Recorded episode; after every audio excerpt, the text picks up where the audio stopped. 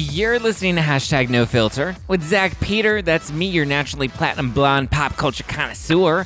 I'm the reality TV junkie, self improvement addict, and host with only the hottest tea spilled fresh weekly. For more hot takes, go and give me a follow at Just Plain Zach. I always keep it funny and I always keep it cute. And if you're like me and you want to stay up to date with the latest reality tea, just go and give us a follow at No Filter with Zach on the Instagram. Or you can always join our private Facebook group. The link is in the description below. I hope you are sipping on some fizzy housewives inspired rose right now. Packing a punch at 14% alcohol by volume, but less than a gram of sugar. You can head over to nofilterwine.com to stock up on your housewives inspired rose. We have cans inspired by Beverly Hills, New Jersey, Atlanta, and New York. Who knows what's happening with New York? Is it coming back? Is it never coming back? I think it'll come back eventually, which is why you should stock up on wines that while you don't have your New York in your life, you can have some mention at all rose. NoFilterWine.com. I've worked very hard on this, guys, so please go and support it. And the ones that have supported it, thank you. And thank you for helping us sell out of our limited edition Potomac cans.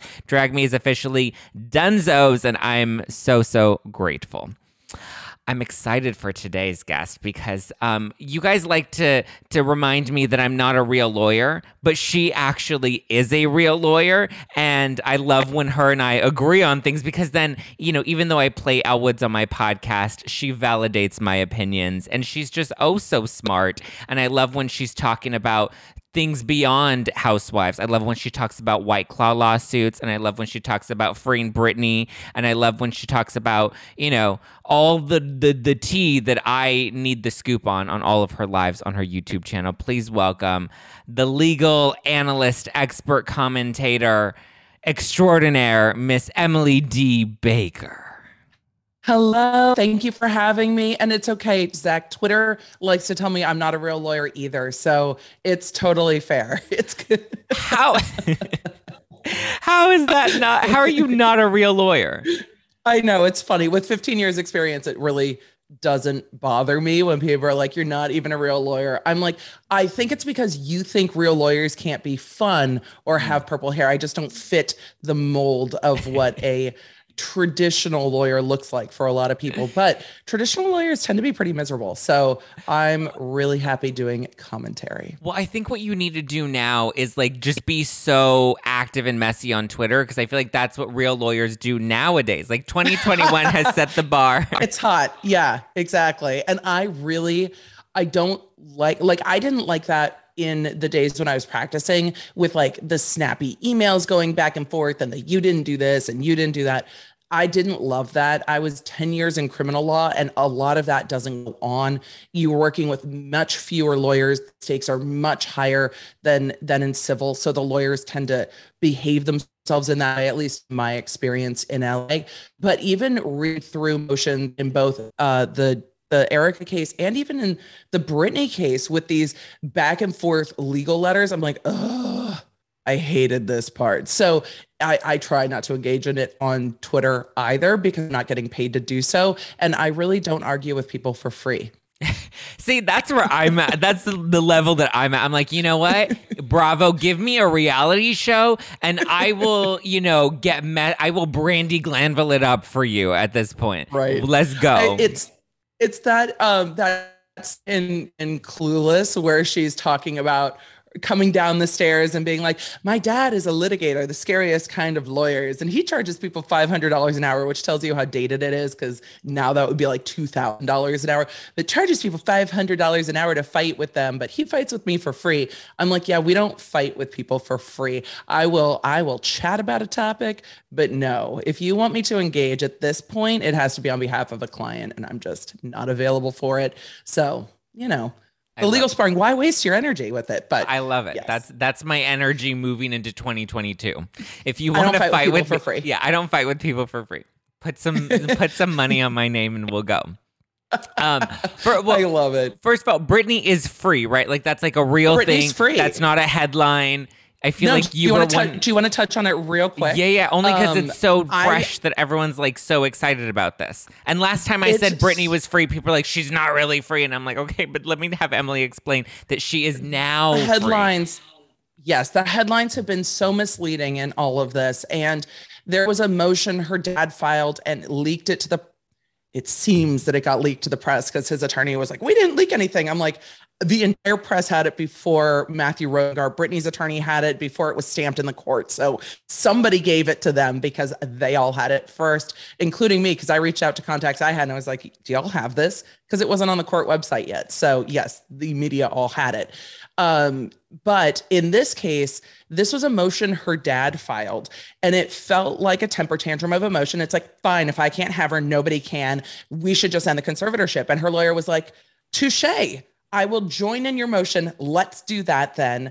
And it got put over until November 12th, and the court granted the motion to terminate and end the conservatorship of the person in the finances, leaving open room for the financial part to get wrapped up. And that that's going to take a lot of work because all of Britney's assets that were in the conservatorship, they have to be changed over into a trust for her that will then be managed by business managers and money managers, like most celebrities do right. anyway. And so moving everything into a trust, moving her companies out of the conservator's name and into uh, right now the temporary trustee's name, but into whoever she deems uh, appropriate, those LLCs will move over ownership of her trademarks, things like that. So that's going to take time, but it's paperwork. Um, if she wanted to get on a plane and go to Bora Bora today, travel restrictions aside, she could just do it. Like she can just do what she wants. So there are yeah. things in place to protect her money. I see people on Twitter saying kind of heinous things. Well, this is going to be a year and she's going to be bankrupt. And it's like, no, there's still there's still a business manager there's still people involved. I imagine her attorney is still going to be involved with her for at least a year if not longer. If i was Britney, i'd be like what do i need to pay you monthly to just answer my calls? Like yeah. just be on retainer. I mean you don't need seven like lisa barlow but like one will do I think Britney will keep him on retainer and he's going to continue investigating this, uh, the money stuff for a while. So there will be more court dates, but they're not about her personal autonomy and her financial freedom. That has happened. So hashtag freed Britney. It's amazing. Freed. Yes. Yes. So, speaking of Lisa Barlow, we are fresh off of this weekend's episode of Real Housewives of Salt Lake City, highly anticipated. We finally saw the Jen Shah arrest. We saw the women's reactions. We saw Lisa Barlow on the phone with all of her. Who needs? Why do we need that many attorneys? Is that is there a I, real legal reason why we would need so many attorneys? I can't fathom why there are seven attorneys, and I don't know if this is att- she said, I have seven attorneys on retainer. Now, I can understand having like an attorney. I, I mean, I don't know if her how big her businesses are, so this is speculation, but I could see having an attorney that deals with intellectual property yeah. and like trademarks. One that maybe deals more with contracts, one that deals with litigation, one that deals with like personal family matters, and then maybe one for taxes. But you generally wouldn't keep those people on retainer all the time and if you have a lot of stuff come coming up with a business you would generally have one law firm that has lawyers in all those different areas on retainer and not necessarily have that many individual lawyers. I wonder if she was kind of bolstering a little bit. And some of these are friends and acquaintances that yeah. are also lawyers and they're not actually on retainer. Cause I can't I can't see why you would have seven lawyers on retainer unless you're James Spears and trying to trap your daughter into a conservatorship to steal her money, allegedly. what were your thoughts of Salt Lake City? This episode I thought was phenomenal. The responses to the arrest, I think we have more to touch on there. I was so off put by Meredith in the bathtub. I just and I can't okay. move off the point. You're hosting people at your house, your rental, like it is her trip, right? She's the host. Have a cheese plate and a hot toddy, and and be ready to welcome the women And I've never seen, I've never seen someone not welcome people to the girls' trip. And sh- how long was she in that bath? How cold was that bath water? Why is yeah. that the choice that was made? I'm so confused. Yeah, because she was in it before Mary got there, and then she remained in it. And by the time the other women came, and there were still bubbles, like the bubbles, like they, they she was adding bubbles yeah. and adding water. Like, was she? How long was she in the bath? I needed to see the pruniness on the fingers. That's, why? Just why is that the choice? That's too much time in the water. You're right. The fingers would be pruny. You're gonna be bloated because your body's just soaking in all the water. No, thank you. No, thank you. And you know, when we uh, Tamra Judge in the in the bath with Eddie, like way back when, even then I was like, why is this the choice you're making with a camera guy standing there, sound standing there? Because you'd have to have a boom mic. You Yeah. can't be mic'd in the bath. Like this is a choice that you have to discuss with production, and you've made that choice. And have they all then seen you naked getting into the bath? Yeah. Yes. Yeah. Why is the choice? It always blows me away when people are literally in the shower or in a bathtub filming for a television show. Yeah. I mean, I would probably and, do and it. it's like but- Jen Shah's getting arrested. I'm getting in the bath. Like this is going. I'm having my moment this show because she already knew it was going on. yeah. Was she trying to appear unbothered? I was. I I can't. I can't with it. I was. It was so strange to me that that was the decision.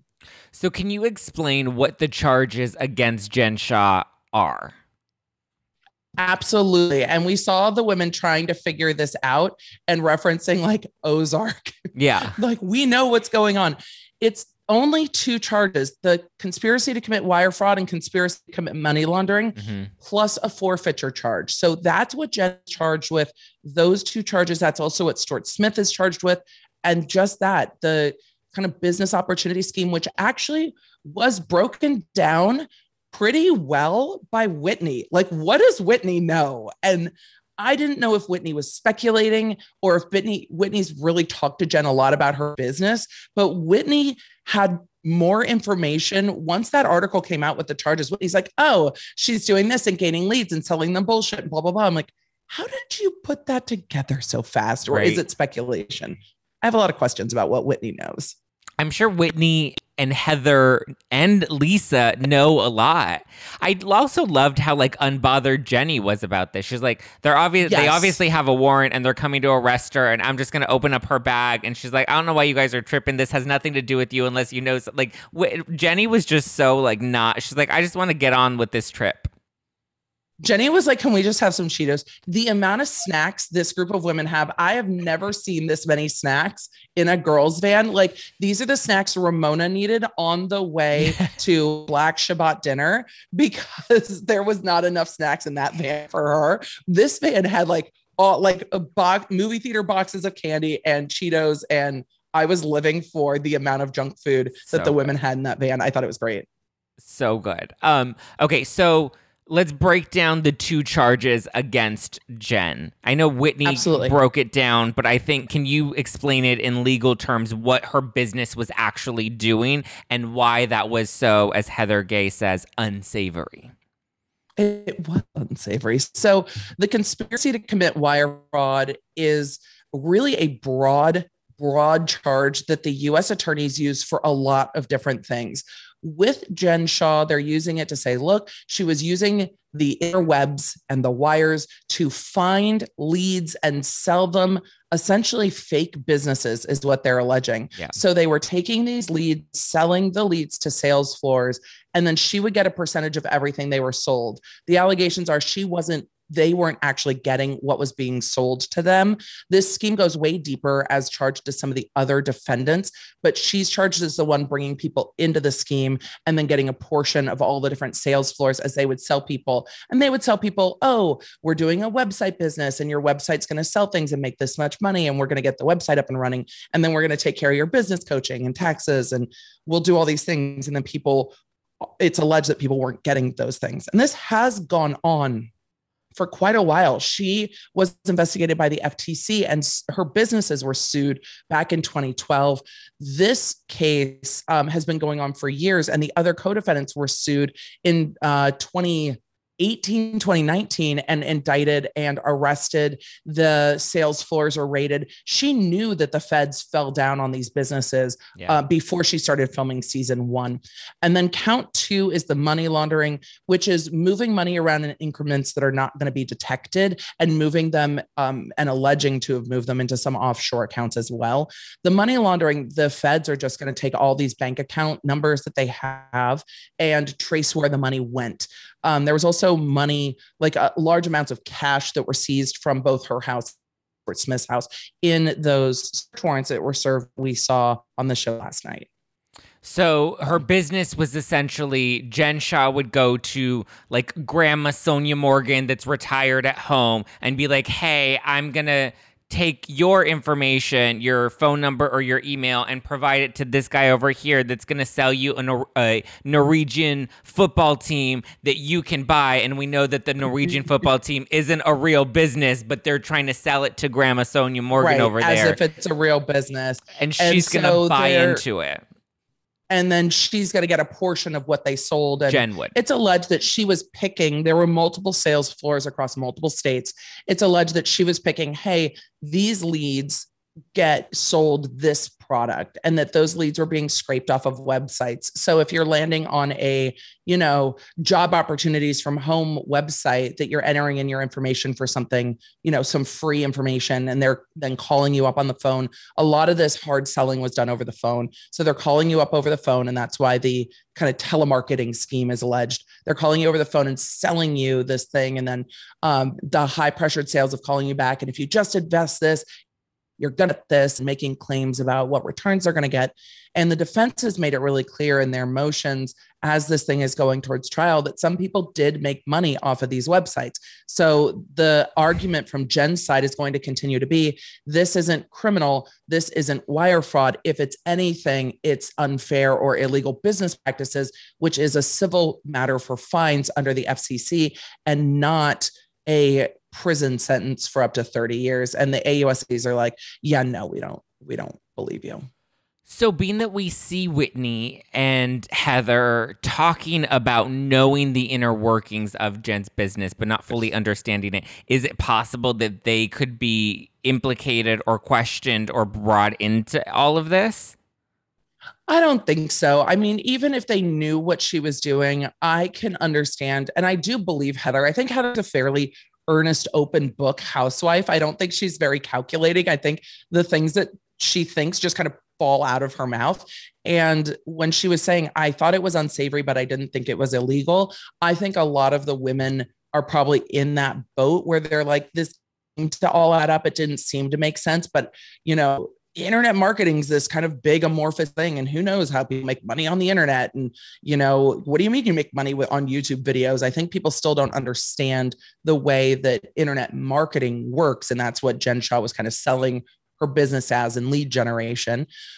But can they be implicated? Not unless they were selling people as well. If they were telling people, hey, I've got this friend, you need to connect with her, and they were bringing in leads too, there's always that possibility.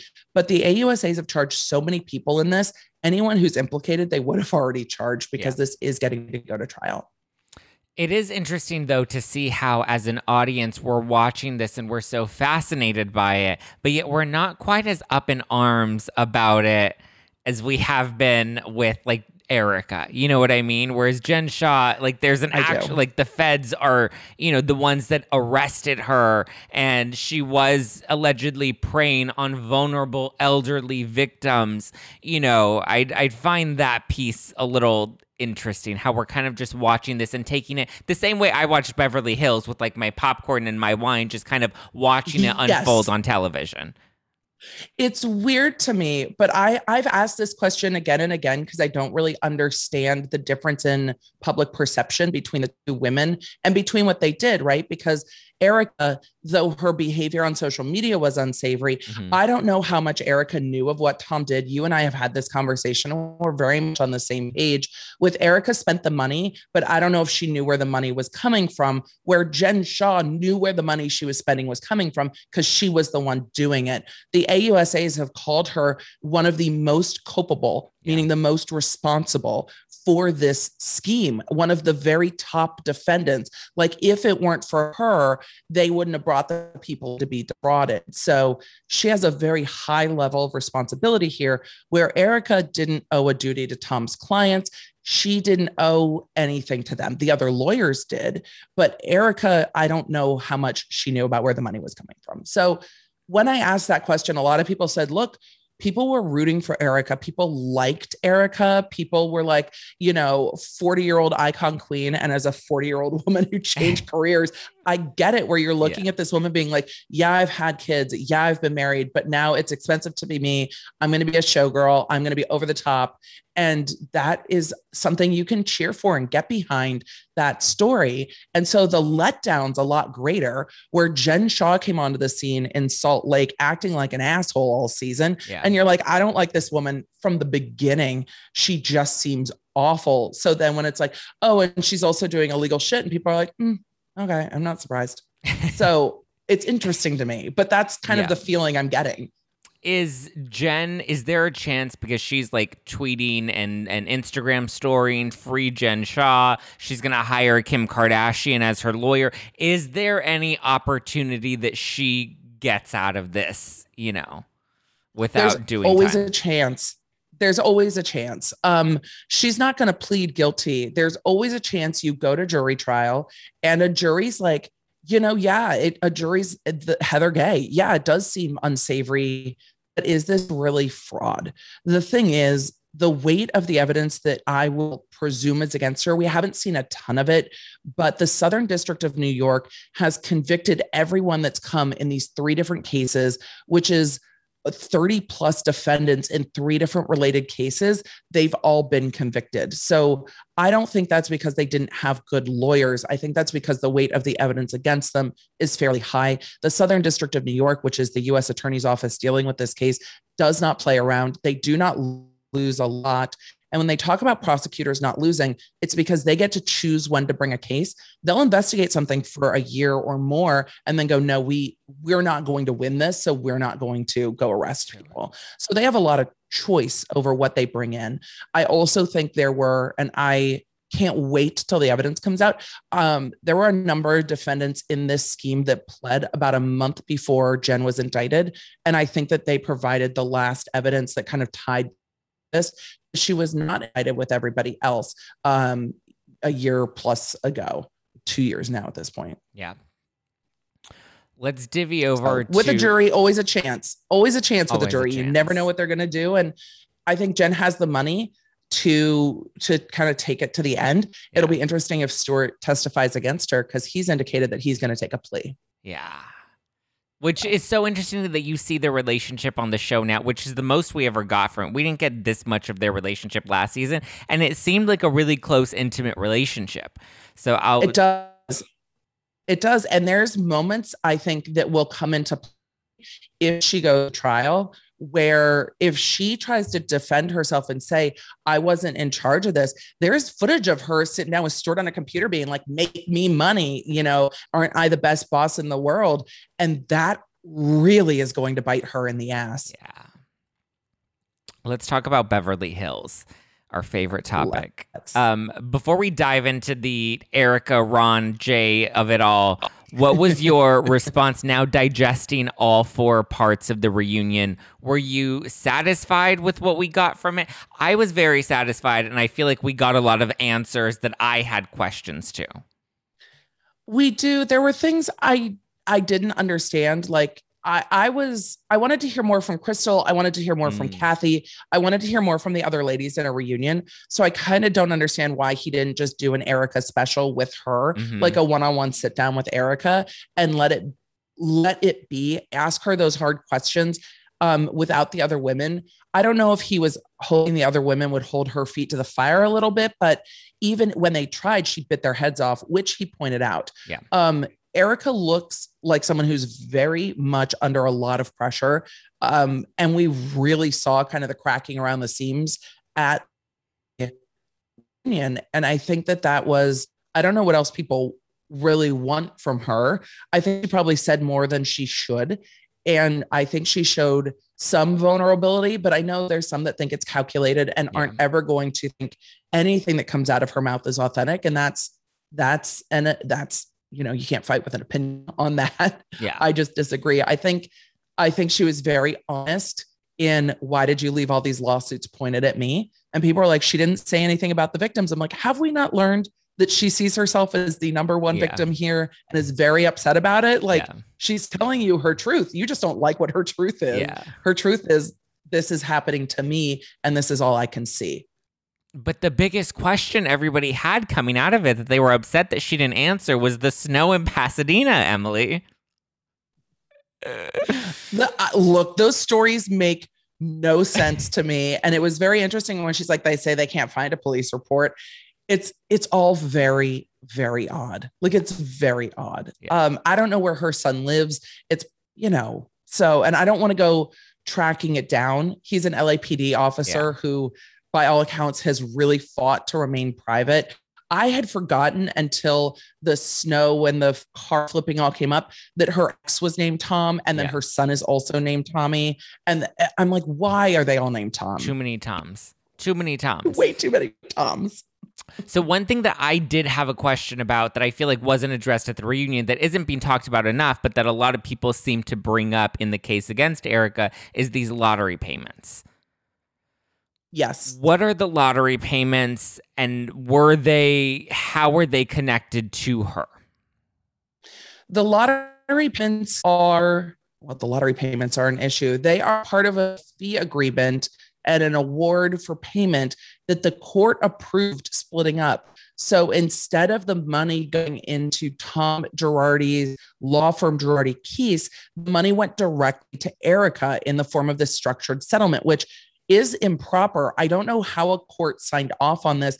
And it's when people ask me about this stuff in Britney, they're like, but what about this? Isn't that illegal? And I'm like, no. And also, a judge signed off on it. So now you've got to undo what a judge essentially said was okay, even though it's not okay.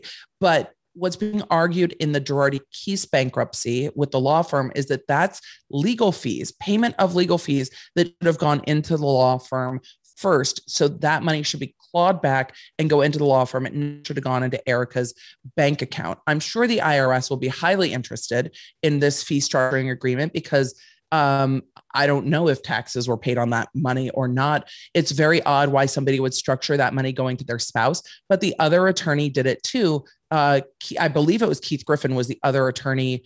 It could have been Lira though. I There's think I think it was Lira because his wife it could was have been Lira. receiving it. Jacqueline, yeah, Tom's daughter. Yes. And then Lira is his son in law. So this money was going to Erika, his wife, and his daughter Yeah. in these structured settlements. Um, and the money came from lottery winnings. So it was a client that it, it was the person who had been sued had lottery winnings coming in that were structured. And instead of those coming in, some of them were going out for the lawyer's fees that they owed. And that was very odd the way that that was done. So I think that the bankruptcy trustee for those monies will be able to resolve it and have Erika pay it back into the estate. It seems like the cleanest trace on all of this. Yeah. And that money was those checks were being written in Erika's name and go and being deposited into her bank account. Whereas the Yes. 20 million, 25 million, that was all expenses paid, value received over the course of a decade. That's what it Over seems. decade, yeah. Um, and money's money's paid to the credit card bills and what have you. It doesn't seem like other sums of money directly went into her bank account. Right. If they did, that'll be easy to track. Right. If it was not cash, it should have gone from one bank account to the other. What we've learned from the latest filings and the back and forth with Edelson PC and the bankruptcy trustee is that they are just at the beginning of a forensic accounting of this firm. The bank accounts weren't in really great shape. right. Sorry, my my as I need water. Yeah, which is what I've been saying for the longest time. Like, we need a forensic accounting before all of these big accusations and feelings that we're seeing on social media are coming forth. I was like, when they start to break these things down, which is going to take time, then eventually we'll be able to see stuff come to light if there's anything to come to light. The bankruptcy trustee really laid it out early on when she brought that first um, kind of breakdown of where stuff was. She said that the bank accounts were in disarray, Yeah. that the firm had papers just stacked everywhere, that things updated in QuickBooks, and that the accounting really was not well done. And that's why they're subpoenaing bank records from all the banks that they can find. And then they have to have people go through all those bank records and be like, okay, this money came in here, went out here. That's going to take a tremendous amount time. of time. Yeah. And the big allegations really started with Jay Edelson's law firm, right. with the allegations that Erika had gotten a $20 million loan to her business from Girardi Keese. That's where all of this started. That initial Edelson PC lawsuit is where the widows and orphans language came from originally. So that's really kind of the tip of the iceberg with all of this because Edelson PC is media savvy enough to have written a complaint that had enough like tea in it. People were like, "Oh, this is interesting." They referred to the divorce as a sham. Right. Um, they referred to the opulent lifestyle that's also in the press release from Jen Shah's arrest. Once you're like, they're funding their opulent lifestyle, everybody's ears perk up and they're like, "What?" yeah. And so that was really where everyone started to look at what was going on at Girardi Keese before the bankruptcy was filed. So it's interesting to see what's going on inside now. And it's interesting um, to see what monies the bankruptcy trustee actually finds. Yeah. So, one of the big questions right now is Was Ronald Richards fired or did he voluntarily withdraw from the bankruptcy from the, the, the bankruptcy case or lawsuits? Because I've corresponded with both Ronald Richards and Jay Edelson offline, and they have both set they're both sticking sticking to their sides of the story where ron is very much like i'm leaving housewives to spend more time with my family and this just it was a mutual parting with from bravo. And then jay edelson is like no he was definitely fired and he was probably fired for the threatening emails that he was sending me. I have a lot of questions and of course i'm not involved in this. I am a commentator and yeah. a spectator on the sidelines. But it seems that Ron Richards has put in a fair amount of time and work into tracking down Erika. Legal motions have been filed, court appearances have been made, time has been spent. And we've seen him talk about the time he's spent and how much investigation he's done on social media. He's on a contingency agreement where until money comes out of Erika's pocket and back into the bankruptcy, he doesn't get paid. I don't understand the choice to walk away from getting paid for the work that you've already done willingly. It doesn't track with what I've seen online from him, and it doesn't track for me with what most lawyers would do. Okay. And also, Ron said in his departure tweet that was then deleted um, I want to spend more.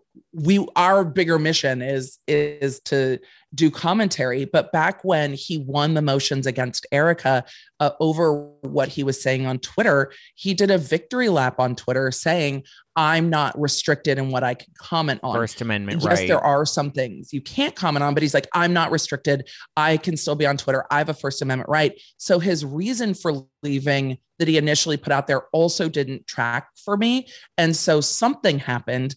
It might have been that the bankruptcy trustee said, What we're not going to do is continue to have this going on. It's distracting to the case. It's costing us more money, and we're going to part ways. Are you good with that? And he's like, Fine, um, don't fire me. I'm leaving. So both might be right in that um, he, they came to him and said, You're going to get fired. And he goes, Forget it. I quit.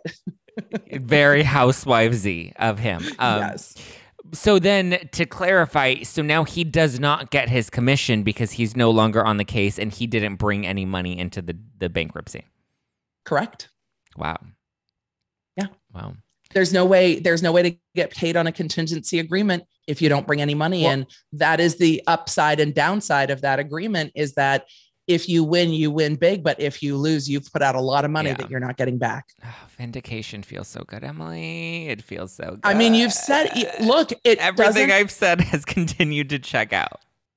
Zach, you don't give yourself enough credit. Your uh, intuition because is- you need to read my ads and my comments on YouTube, and you'll I find mean, out why I don't give myself enough credit. Same, but but here's the thing: your intuition is right, and you do the research, and you're like, I just I don't care how this plays out. I'm an observer. Yeah. And I, I want to where the evidence takes me. Right. I want to follow where this story goes. I don't really care what the outcome is. The, these aren't my people. This isn't my life.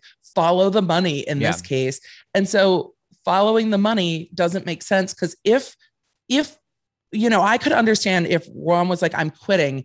My initial gut response to, hey, I'm quitting would be, oh, they've determined that there's no money there for Erika, which is what her lawyer's been saying since the beginning. Right. Her lawyer, Evan C. Borges, is like, there's no pot of gold here. There's no money. There's no nothing. Good luck to all of you getting, you know, blood from a turnip. But if that were the case, then the bankruptcy trustee wouldn't be signing a new contingency agreement with new legal counsel as special counsel to go after Erika. Because if you've already determined there's no money there, you don't need another lawyer to keep you know, pounding sand on it. So there's somebody that's been hired to replace Ron. Yes, he's been replaced. does this guy have a Twitter account yet? I need to go follow.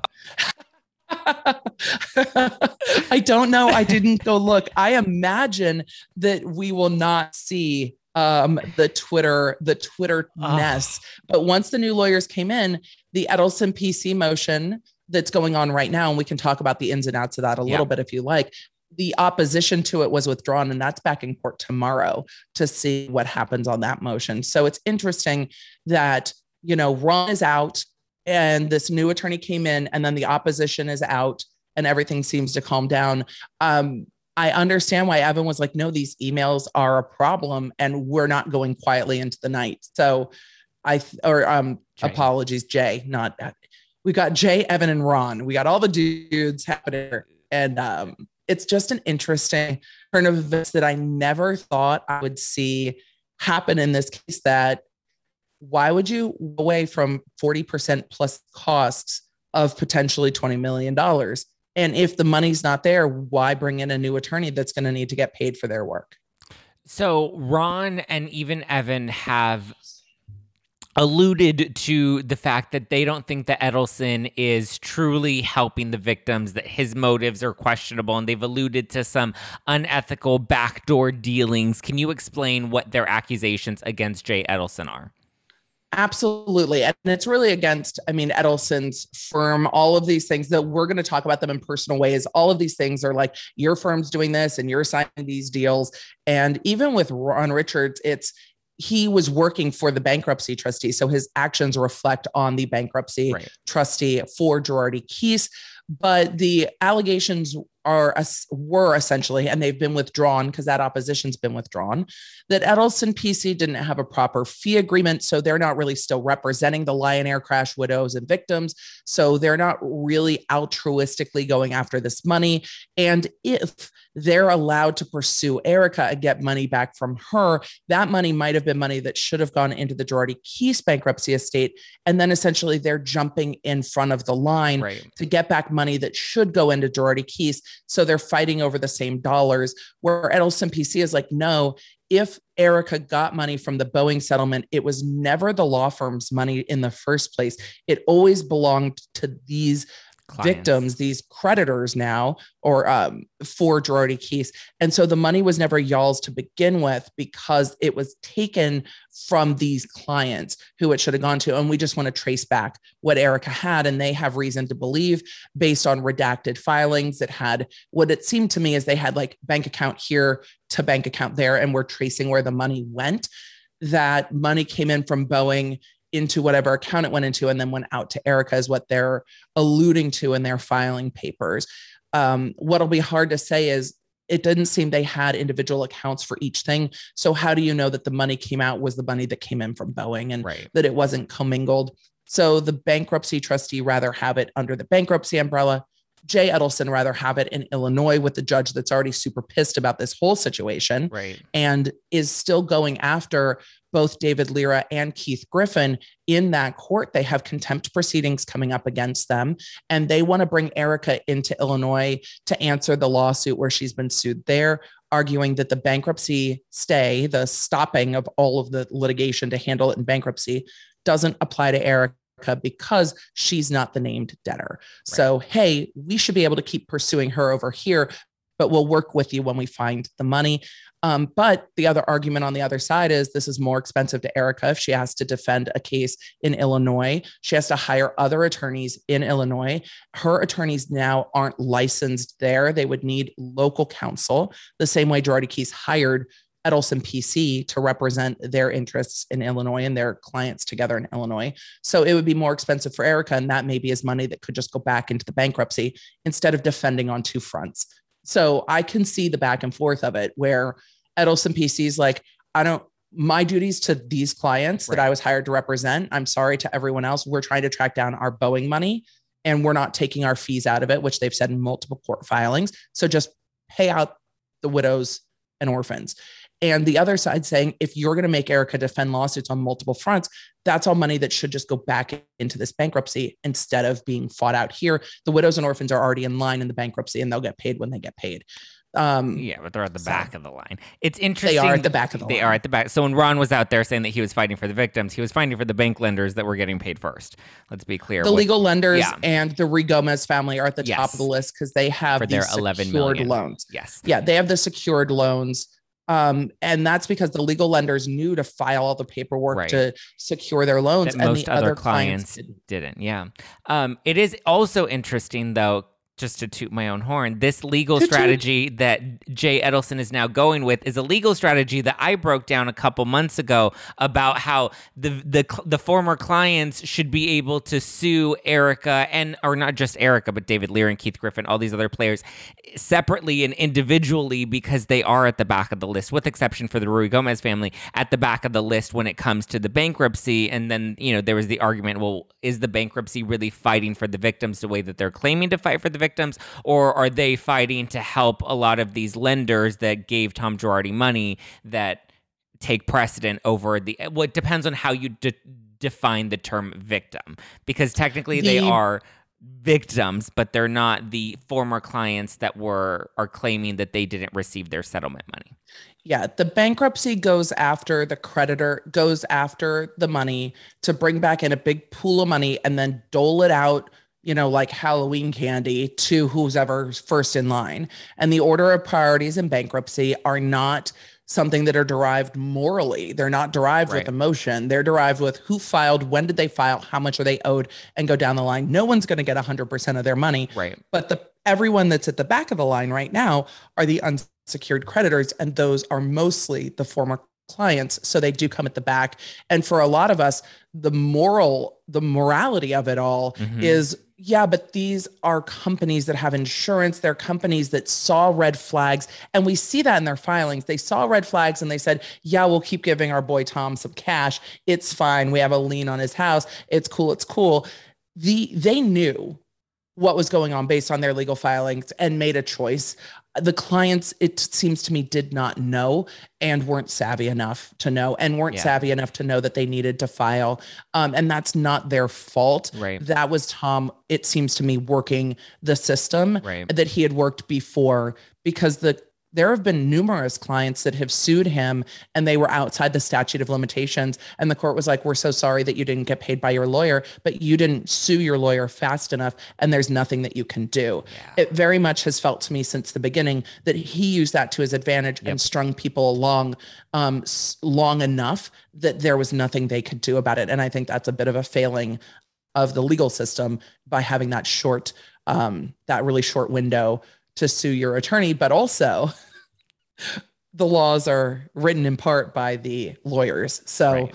i'm not surprised by it. It's distasteful So we know that the outstanding balance within the Lion Air, which is the orphan and widows, in that case is two million, correct? Or yes So what's the most that Jay could possibly even get out of Erika? Because he's not pursuing her for the twenty to twenty-five million. He's only working on behalf of the orphans and widow clients from Yeah. the Lion Air case. So what's the most that she would likely have to pay up? I mean, the most that she could pay is that two million because that's what owed. That's what's owed. He's not asking for their legal fees on top of that. That's the amount that has not been paid to the clients that they represented. It'll probably be settled for less than that, um, and settled for a percentage. But it's going to depend on what the court does and if this goes to Illinois or not, and if Erika has to fight lawsuits on multiple fronts or not, which is going to get very expensive for her very fast. And then she's going to eat up any money she could have paid in with legal fees potentially. And that's really where this fight is. And that's why Erika's fighting against being dragged to Illinois Right. to defend with these other two attorneys who also I would like trace the money back to them too. Ke- yeah, Like- Keith Griffin and David Lira. That yeah, those are the ones we should really be. Yes. And I've been following a case in South Carolina with Alex Murdaugh, who it's the craziest case I've ever seen. But part of it is clients that didn't get paid. Once his law firm found out, they fired him. They made a statement on their website. The other partners pooled their money and paid the clients back. And then the other partners sued him for the funds. So you we've seen this happen in other cases where the firm acts differently and where the lawyers act differently those lawyers didn't have to open their pockets and do that they could have waited for insurance but they said no the right thing to do is to pay these clients we will sue our partner who did this and try to get the money back from him if they can. And I would have liked to have seen Lira and Griffin do the same thing. Um, pull to pull together whatever money you have from the fees you got paid out if you can make sure these clients get paid because you represented them. I think they just didn't want to set the precedent of all of these clients then suing them yeah. too. Yeah. And that that makes sense, but they're also hiding and pleading the fifth and not really I mean, they have to. I don't think they want yeah. to be criminally implicated in some of what was going on. And there are, you know, is this fraud? Is this embezzlement? And those are things that can be criminally pursued. And they've also said they can't defend the contempt hearings because they don't have the books and they don't have access to the books. They were just employees. This is their their, their statements yeah. essentially through court documents. They were just employees. They just got paid. They tried to do the right thing. Tom didn't want to hear it. And so they decided there was nothing else they can do and they left. I mean, Erika was the last person to bail on Tom. The lawyers at his firm bailed on him first.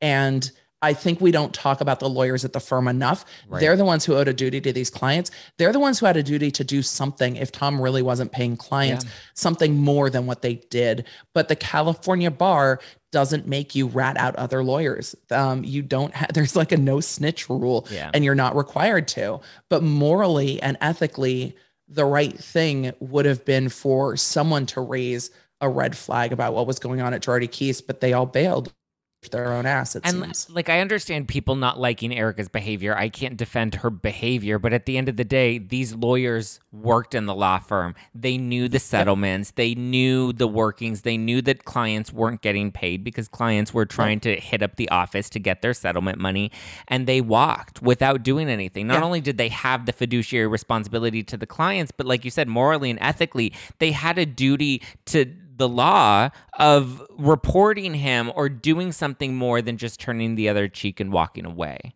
Whereas Erika, and that's why the no, judge in Illinois is so mad. Yeah, no, that's exactly you're exactly right. The Illinois judge is like, why didn't you bring this to the court then? Yeah. What you needed to do was tell the court that the person in charge of the purse strings at your firm is not paying these clients they are going there are going to be consequences for them in illinois because that judge is outside of the rips and the allure of the Keese firm and is not playing and was so pissed. And we saw it kind of play out this season when the assets were initially frozen and all of that. That all happened in the illinois case because of edelson pc suing over all of this behavior so, what can you explain what's going on with the the fight against Erika and the community property that they think that she is owed to the to the bankruptcy?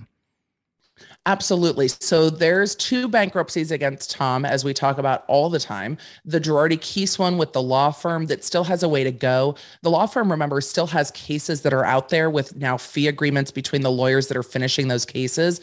And the law, the, the legal fees that will come into Girardi Keese will then get distributed back out to uh, both the clients that they got settled for in the current cases and then all the legal fees instead of paying Tom will go to the other clients. So there's still money to come in over there. With the personal bankruptcy, that's selling the house and trying to find, I don't know, the Baccarat champagne flutes that disappear in the middle of the night and bring them back in yeah. and figure out how to pay off the creditors that owe personally. And we saw that filing from Jason Rund early that showed that like fees hadn't been paid to dry cleaners and gardeners and the equine vet in Florida for the racehorses, amongst other things, including the Ruigomez family, because they put a lien on Tom's personal property as right. well. And so did some of the legal lenders. So there is a special um, litigator hired there as well. You wouldn't know because he doesn't tell you on Twitter. But Boris Treyzon is dealing with that side of it um, from Max Law Firm, trying to figure out what Erika has that might be community property. And it's not super cut and dry in California. What isn't is community property. What isn't isn't gifts. She's trying to say a lot of the property that she was given, the Chagall, the ring, the all these things were gifts from Tom, where the bankruptcy is going to argue, no, those were paid with community funds. Those are community property. Those items go back into the bankruptcy to be auctioned. And we might see an auction like we saw from the law firm. Who knows? What we'll see from that auction. I mean, if the, is the Chagall going up? I mean, that might sell better than the Pasadena Mansion. So, and the Pasadena Mansion is still on the market and has not sold and has been tumbling in price. Um, I wonder the state of the mansion and why it's not selling because it's a big property. Well, who's really going to want to move into the, the the mansion from the man that was ripping off the orphans and the widows? I mean, I don't well, actually, know. you know what I want to see? OJ's house. You know what I want to see though, Emily? Ron Richards was saying he was going to buy the house if it didn't sell so that he can help pay back the orphans and the widows. I'm going to hit him up on Twitter for that. And I'm like, hey, Ron, the house is still for sale. Are you interested? I did not. I don't. I didn't know he had said that. He said that a while, a few months ago. Um, Interesting. Somebody's. I mean, eventually it'll be bought or it'll be bought by a property yeah. management company. It it will sell. I think people people know it has to sell and know that the price will continue to drop because it's being sold by a bankruptcy court and not by a individual. So I think people are waiting to get a deal. I also think it was probably listed over um, over what it was really truly genuinely worth. So one of the questions that people sent in was about Jay Edelson going after Erika for the two million, and if she has to pay that in Illinois, does that deduct what the bankruptcy can then come for her? Does that do they knock off two million dollars from their pursuing? I mean, her? it de- well, it depends on how they track the money to her. The tw- the argument is, and we still don't know because there's not a forensic accounting. The argument from Jay Edelson is look, we can track the Boeing money directly to her. So she owes it back to these particular uh, clients. clients. Where in the bankruptcy, they're like, we're tracking this other money that went to her. So it's possible that this is in addition to, but it's possible that when they said, look, she, we think she owes about 20 million that she got out of the bankruptcy that that 20 million does include this 2 million dollars. But if it includes it then it's money that was already owed anyway. So it's the same money either way. If she got 2 million that came out of the Boeing settlement then she owes it back wherever it goes into. Um, but if it goes back into the bankruptcy, the fees come out of it first. The bankruptcy trustee gets paid, whoever the special uh, litigator is, and I forget the name of the, the law firm that was just appointed, they all get their fees out of that before it gets redistributed. Where if it goes through Edelson PC, they've said they're not taking fees and it would just go to the Lion Air clients. We should, so, and we'll have to see how that all plays out it we will and we'll get a ruling in court this week I think, I mean, unless of course the court puts it over again, but it's scheduled for hearing this week on the 16th to see if they're going to allow Erika to be pursued outside of the bankruptcy. And the trustee just removed their objection. So it's very possible she's going to end up fighting this case in Illinois as well. But what Edelson has said is we want to investigate um, we want to be able to investigate where the money is, and then we will work with the bankruptcy court. So this wouldn't just be. I don't think Edelson's flipping the bird to the bankruptcy court yeah. and saying we're taking what's ours and we're getting out of here. Which is what but, it looked like initially. It looked like he was just trying to jump the line, but now as the pieces are starting to shake out, which is why I continue to ri- remind everybody is like let's see this all play out piece by piece before we make our judgments. And at the end of the day, his, their law firm's duty is to the Lion Air clients the above clients, all else. Right. That's who they're paid for. They owe them a duty. But um, as that settlement has happened and the case is closed as to those clients, there is ongoing argument about whether he even really represents those clients anymore because the agreements were signed with Girardi Keese. And that's kind of where the perspective the bankruptcy court was coming from is like, look, you're no longer local counsel. These cases are done. Um, and you're just suing on behalf of your legal fees because you're not suing on behalf of the clients. So there is some legal wrangling that has gone on because of the procedural state of things and that's very interesting and that's where the you got erika filing in court saying that he, uh, edelson pc had an unethical and illegal fee agreement but an illegal fee agreement in california is not necessarily an illegal fee agreement right. in illinois and so there was a lot of wrangling and i think Edelson's statement and all of it was, well, we're not looking for fees. Why are we talking about this? Who cares? Right. And but Erika's like, well, because I'm going after you, and I don't want to fight this in two different uh, courthouses. It's a it's a lot more money. Edelson's claiming that he has concrete evidence that links the money directly to Erika. Yes. What is what? Uh, we obviously know that the evidence has been redacted, um, which Ronald Richards made a stink about on Twitter. But what could, aside was, from bank records, what could the actual evidence be? I think it's bank records. And it was interesting to me that Richards made a stink about it on Twitter because when I went through the legal filings, Richards was sent a letter directly with all of that information in it that wasn't redacted. Mm. So it was redacted in the court filing, which Edelson should have made the motion to file under seal that they made, should have filed it under seal, then filed the redacted copy. Um, but they sent Ron a really thorough letter saying, This is how we're tracing the money with all that information in it. That letter would not have been redacted. So it's interesting to me because I'm like, wait a second, I'm reading the back and forth in the emails. You got a letter that's not redacted, or at least that's what it seems. If Edelson sent Edelson sent that letter to him redacted, then I can understand that. Are you kidding me? But it looks like it's tracing bank records and knowing which bank accounts go to where and tracing when the Boeing money came out because they would have known when that got paid into the law firm, yeah. seen the bump in money, and then seen the money going right. out.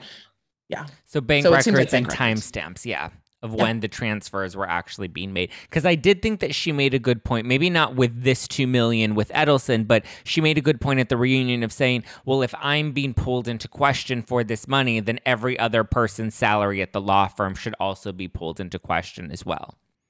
I don't disagree. Um, but it wouldn't salaries probably not. It would be extra money, bonuses and things like right. that. But I don't disagree. There should be a a wider net here.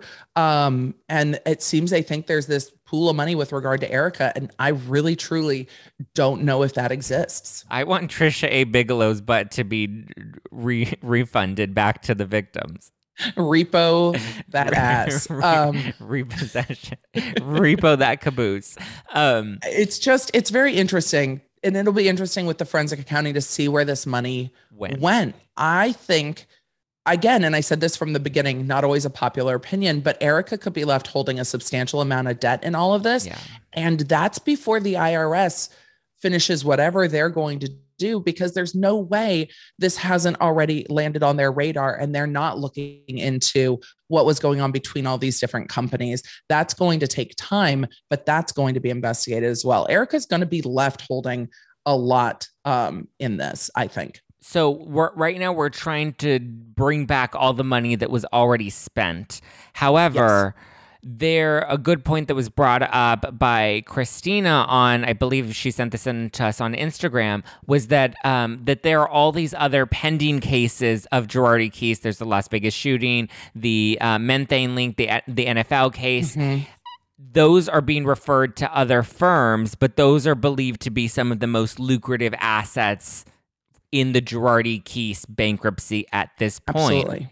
So what percentage of those should they win those settlements what percentage of those could come into the bankruptcy and is that a smarter strategy to finish pursuing those rather than trying to claw up all this money that's already been spent and that's why they have the special litigator to go after Erika. So the bankruptcy trustees firm can, can stay focused on, on the other got stuff. It. So that's why they've got it the attention split between different lawyers and different law firms.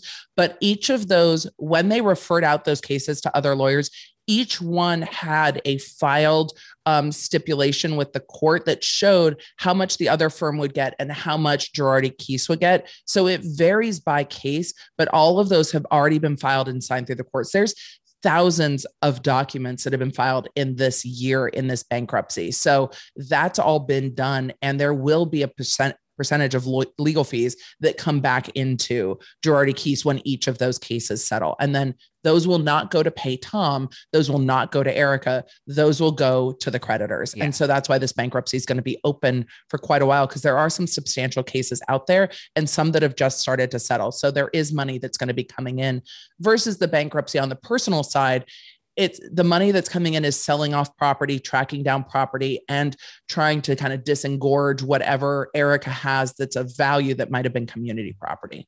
And the trustee still gets a percentage of those cases, correct? So as, as that money comes in, they get a small fee. This per, uh, Christina is asking if they still get the 40%, but the 40% was only to Ron because he was special counsel and he was only getting 40% of what he pulled in from Erika. But yeah, trustee, it was different. Yeah, the trustee, the trustee doesn't make 40%. Paid, no, they the trustee's not on a contingency, they're on a fee agreement and they get paid more like an hourly based on the amount that they're working. So whenever money comes in, in those agreements. And each time money comes in, like with the selling of the house in Palm Springs, when the money came in, you saw how much went to taxes, how much went to brokerage, how much went to creditors, and how much went to the trustee and to the trustees' attorneys that are doing this work, because the trustees also have law firms representing them.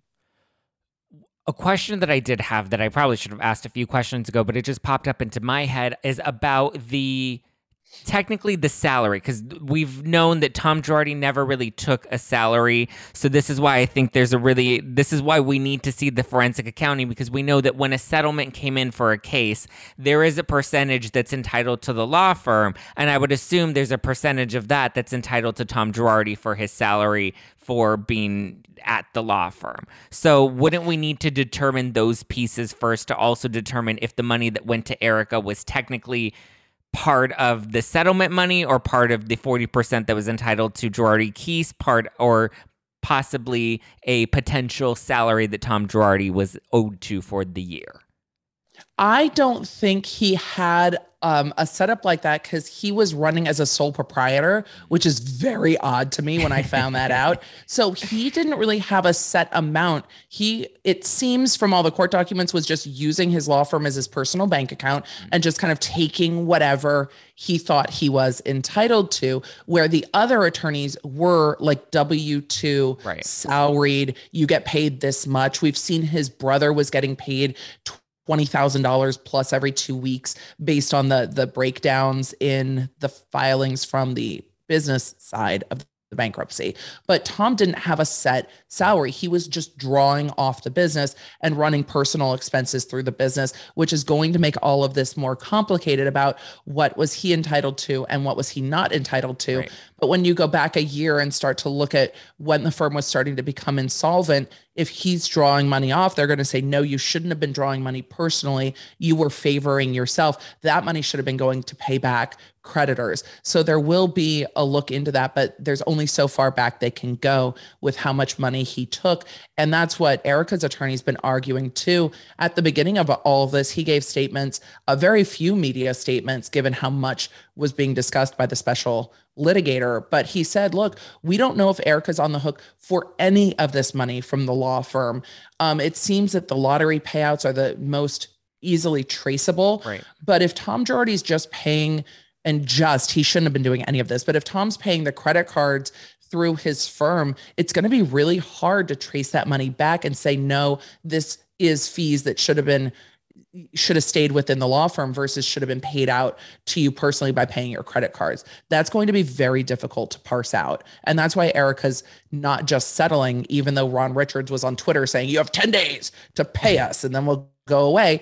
Erika's attorney is saying, no, we don't know how much you actually owe. Right. And I think with this $20 million number out there, when Erika does, or if Erika does pay back into the Girardi Keese bankruptcy estate, people are going to be shocked that it is a su- substantially lower number.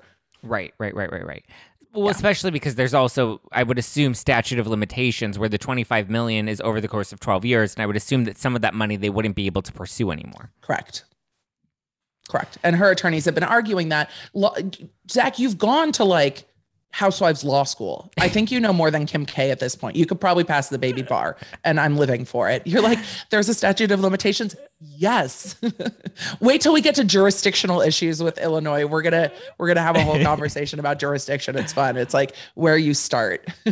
so to wrap it up, I want to talk about the Girardi divorce because Ron was also tweeting about this. He tweeted that um, on Friday the the Ruigomez uh, lawsuit. I get it because people DM me all every time Ron. I don't even have to follow Ron. I just get DMs of his tweets all the time. But so he tweeted that the Ruigomez family lawsuit against Tom ended with $11 million judgment judgment against Tom, meaning any leftover money would go to them. Um, and then he says that trustee Jason Rund's lawsuit against Tom has a response date of November 29th. If Tom defaults, there won't be an automatic stay any longer as Tom can't get a discharge. There will be no assets left for Eric to, for Erika to look to in a divorce. So the question that was sent in was if Tom can't get a discharge and if we find more assets, would that free Erika of her liability? I don't liability in the divorce or liability in the bankruptcy? I would assume the question is referring to the personal bankruptcy that Jason Right. Rund is coming for her in with community property. I mean, if Tom can't get a discharge, she, she can still be on the hook as a co-debtor.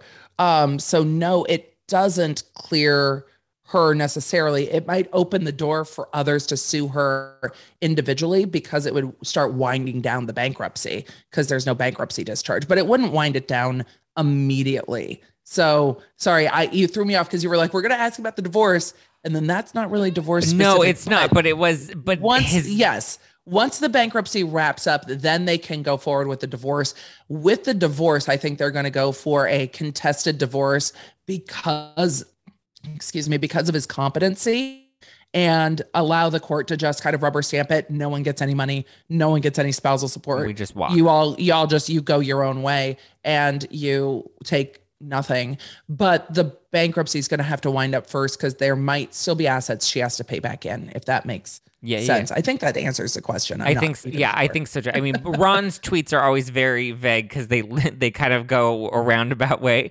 Um, yes so- the jason rund suit is in the personal bankruptcy is very interesting but it's alleging um, some fraud and malfeasance and that can make it impossible to discharge the bankruptcy meaning if any money comes back into the estate if things are sold um, that you can still be responsible for it if money f- is found later. Those debts don't just go away. They're going to continue to hang over your head. Normally when the bankruptcy wraps up everybody gets paid out. All of the debts except for government debts and a few a very few other things just go away. So if you pay 30% of it then the rest of it goes away. Um, and they're asking to not do that for tom and that would impact Erika as well because Right. she's still married and she's still responsible for those debts. So then, okay, so then this may be where this question fits in is if she, let's say the divorce is finalized tomorrow and they're just like, okay, cut ties, walk away from Tom Girardi, does that free her of having to pay any of those debts while they were married? If they don't carry those debts over to her, yes. If it's like these debts are his and they stay with him, then yes, it could clear her out a little bit too. Uh, But it doesn't look like we're going to get a, a, a divorce anytime soon. It doesn't look like that's the priority. I think all of any this is going to have to be Yeah. done because it's still under the stay. But if the personal bankruptcy starts to wrap up and that estate is known, um, then you can start looking at dividing up the assets. But Erika's going to argue these debts are his debts, and they're going to be like some of this is community property debt. Yeah. So the legal lender debt, though, I think is going to be squarely his because the Pasadena house is his. Yeah. Like she didn't have a ton of assets other than her closet, it seems. But from she, she did try to get that 600000 from it, Emily. She did. she did out of the house and she may be entitled to it, but even if she gets the 600,000 out of the house, that could be money very easily that's turned around and paid back into the bankruptcy Right. of the law firm. I, I don't think there's a windfall for Yeah. Erika in any of this. I think she's trying to um pull money in because money's going to get paid out. I think at the end of the day it's a net loss for her. Yeah. Well, I know I'm going to be ready to buy that tell-all book once this is all resolved, and she's ready to make I'm that. Page I will buy the tell all and if there is another if another auction, I'm very interested in what's going to be sold. I want the Panther ring. I mean, That's what I want to see. I don't We want. can- I don't want the lingerie that was found at Girardi Keese. Forget the lingerie. Let's see the Panther ring. oh, Ryan Bailey that wanted the lingerie. I mean, it needs to go in the it he I w- I hope I, I need to message Ryan and be like, can you put this like in a framed shadow box and send it to watch what happens live to go into the clubhouse? Like I feel like it's kind of iconic. At this point, yes, I did bid on a few of those items, and I got outbid on everything in the end. I was very disappointed, Emily. I was I I mean, some of it was just odd to me, especially the, like The the, legal chests? awards and oh, stuff. yeah. It was just odd. Or the the giant photos of Tom Girardi. I mean, I don't want.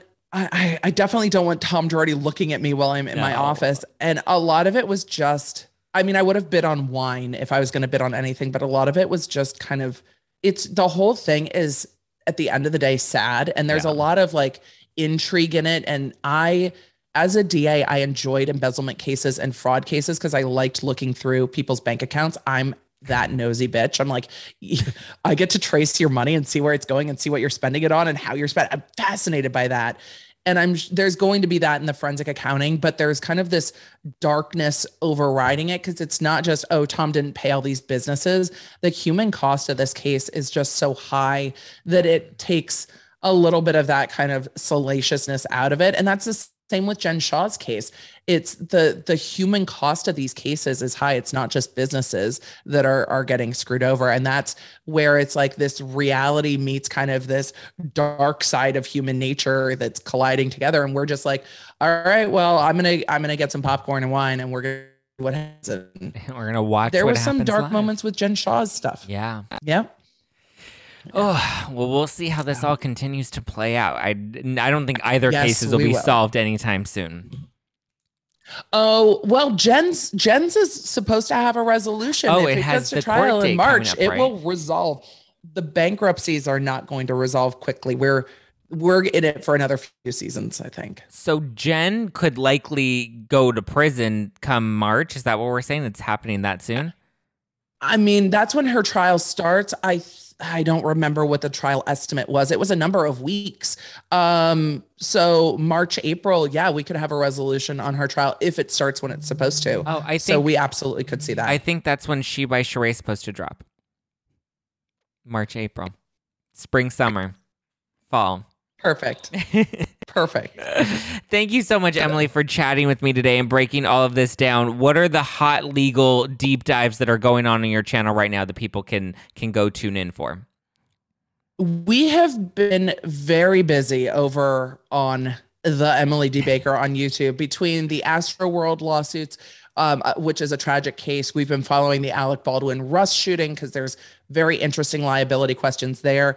Another reality TV case that is way too dark is the Josh Duggar uh, prosecution that is going to trial at the end of November. There aren't a lot of light topics. We're going to continue to celebrate Britney because we need some good news in our lives, and and for a little bit of fun, Carole Baskin, Oh. Tiger King, is suing Netflix, Love and it's delicious. I love her. I just had her on a couple weeks ago. I love Carole Baskin so much. Like just the character of her. I can't wait to watch Tiger King too. Netflix brought the shade in their responsive filing to Carole Baskin, and we're diming out how much money she's making on Cameo. I was dying. I'm like, look at you getting shady lawyers for Netflix. I love it. That's love also it. going to hearing this week because Carole Baskin is trying to make sure that Tiger King 2 doesn't, get Doesn't- released yeah. on Wednesday. And I don't think that's going to happen. No. I think it's going to get released. Oh yeah, they're gonna release it and then deal with whatever payback that there or whatever retaliation, if any, she has. it's a very for. interesting i mean i people can shade carole baskin all they want but legally she might not be wrong it's not super clear that their Yeah. appearance release covered the re-release in the sequel Well, because when oh. I had her on, she was saying like I signed on for one documentary, and then they created a series out of it, and then now they're trying to do a second series. But I also know, I mean, maybe you know, like when you sign those releases, you're basically giving over your entire image, likeness, and and everything to these networks. well it was signed for one and and she's not wrong. She left out some of the appearance releases and netflix is trying to say this included sequel rights but generally when you're signing on for a project you would know the scope of the project and she's not wrong. It says the project and it lists it as just the one documentary. It does not list it as for whatever purposes later. So the contracts aren't clear. And I think she could end up getting some money at the end of this because it doesn't have kind of that industry standard of sequel rights in there. And it the language there was language in a like 2018 that had it for subsequent use for future use but that language isn't in the last standing contract. So it's going to be a very interesting fight about the appearance release language and this is going on in another movie that was released with Terrence Howard where they never got an appearance release for him released the movie anyway, put him on the movie poster, and he's suing over it because he's like, I never signed the appearance release. You guys never got it to me. And then you released this film. So there are some really interesting questions of no production can't just do whatever. And so I'm living for the shade in the Carole Baskin lawsuit and the fact that at the end of the day, it's not super dark because it's just over whether Carole gets paid more or not. Yeah. And it's an interesting legal case. So, Well, right now she's not even looking for money. She just doesn't want them to to make money off of her. yeah, and that's not going to happen. oh my god, that's I not going to love happen it. at all. I love it. What are your your links and social handles for people to go and follow? Absolutely. I'm at the Emily D. Baker all over social Instagram, Twitter, YouTube. And then my podcast is The Emily Show, and it's been doing really well in the entertainment news category. So that's where we live. I love it. Everybody needs to go and follow and support Emily D. Baker at the Emily D. Baker. She is the legal analyst, expert, commentator, former LA district attorney, right? I got that right. Former LA district Deputy attorney. district oh, attorney, but yes. Deputy district Deputy. attorney. I was not the elected bossy boss of the office. I was just an employee. So, yes, former LA County Deputy District Attorney of over 10 years, real lawyer. Real lawyer, I should hang everybody. my bar. I should hang my uh my big like bar stuff in the back here Yes. somewhere. But I kind of appreciate the shade on Twitter. It always makes me giggle. I love it. Yes, real lawyer. Go give her a follow. You guys can give me a follow at Just Plain Zach. Follow the show at No Filter with Zach, and stay tuned. There's lots more tea to be spilled. I'll chat with you this Thursday, and if you haven't done so yet for this weekend, go and stock up on some No Filter wine at NoFilterWine.com. It's a Housewives-inspired rosé, 14% alcohol by volume, so you will be getting Liddy City. Go and stock up at NoFilterWine.com. I will talk to you guys later. Bye. Bye.